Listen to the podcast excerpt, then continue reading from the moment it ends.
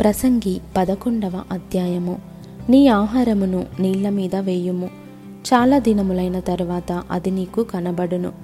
ఏడుగురికిని ఎనుమండుగురికిని భాగము పంచిపెట్టుము.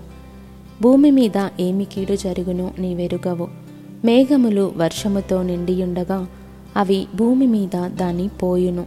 మ్రాను దక్షిణముగా పడినను ఉత్తరముగా పడినను అది పడిన చోటనే ఉండును. గాలిని గుర్తుపట్టువాడు విత్తడు.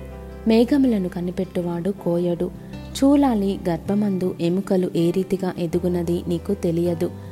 గాలి ఏ త్రోవను వచ్చును నీవెరుగవు అలాగునే సమస్తమును జరిగించు దేవుని క్రియలను నీవెరుగవు ఉదయమందు విత్తనమును విత్తుము. అస్తమయమందును నీ చెయ్యి వెనుక తీయక విత్తుము. అది ఫలించునో ఇది ఫలించునో. లేక రెండును సరిసమానముగా ఎదుగును నీవెరుగవు.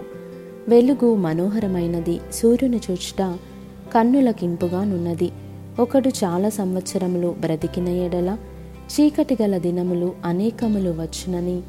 ఎరిగియుండి తాను బ్రతుకు దినములన్నీ సంతోషముగా ఉండవలెను. రాబోవునదంతయు వ్యర్థము.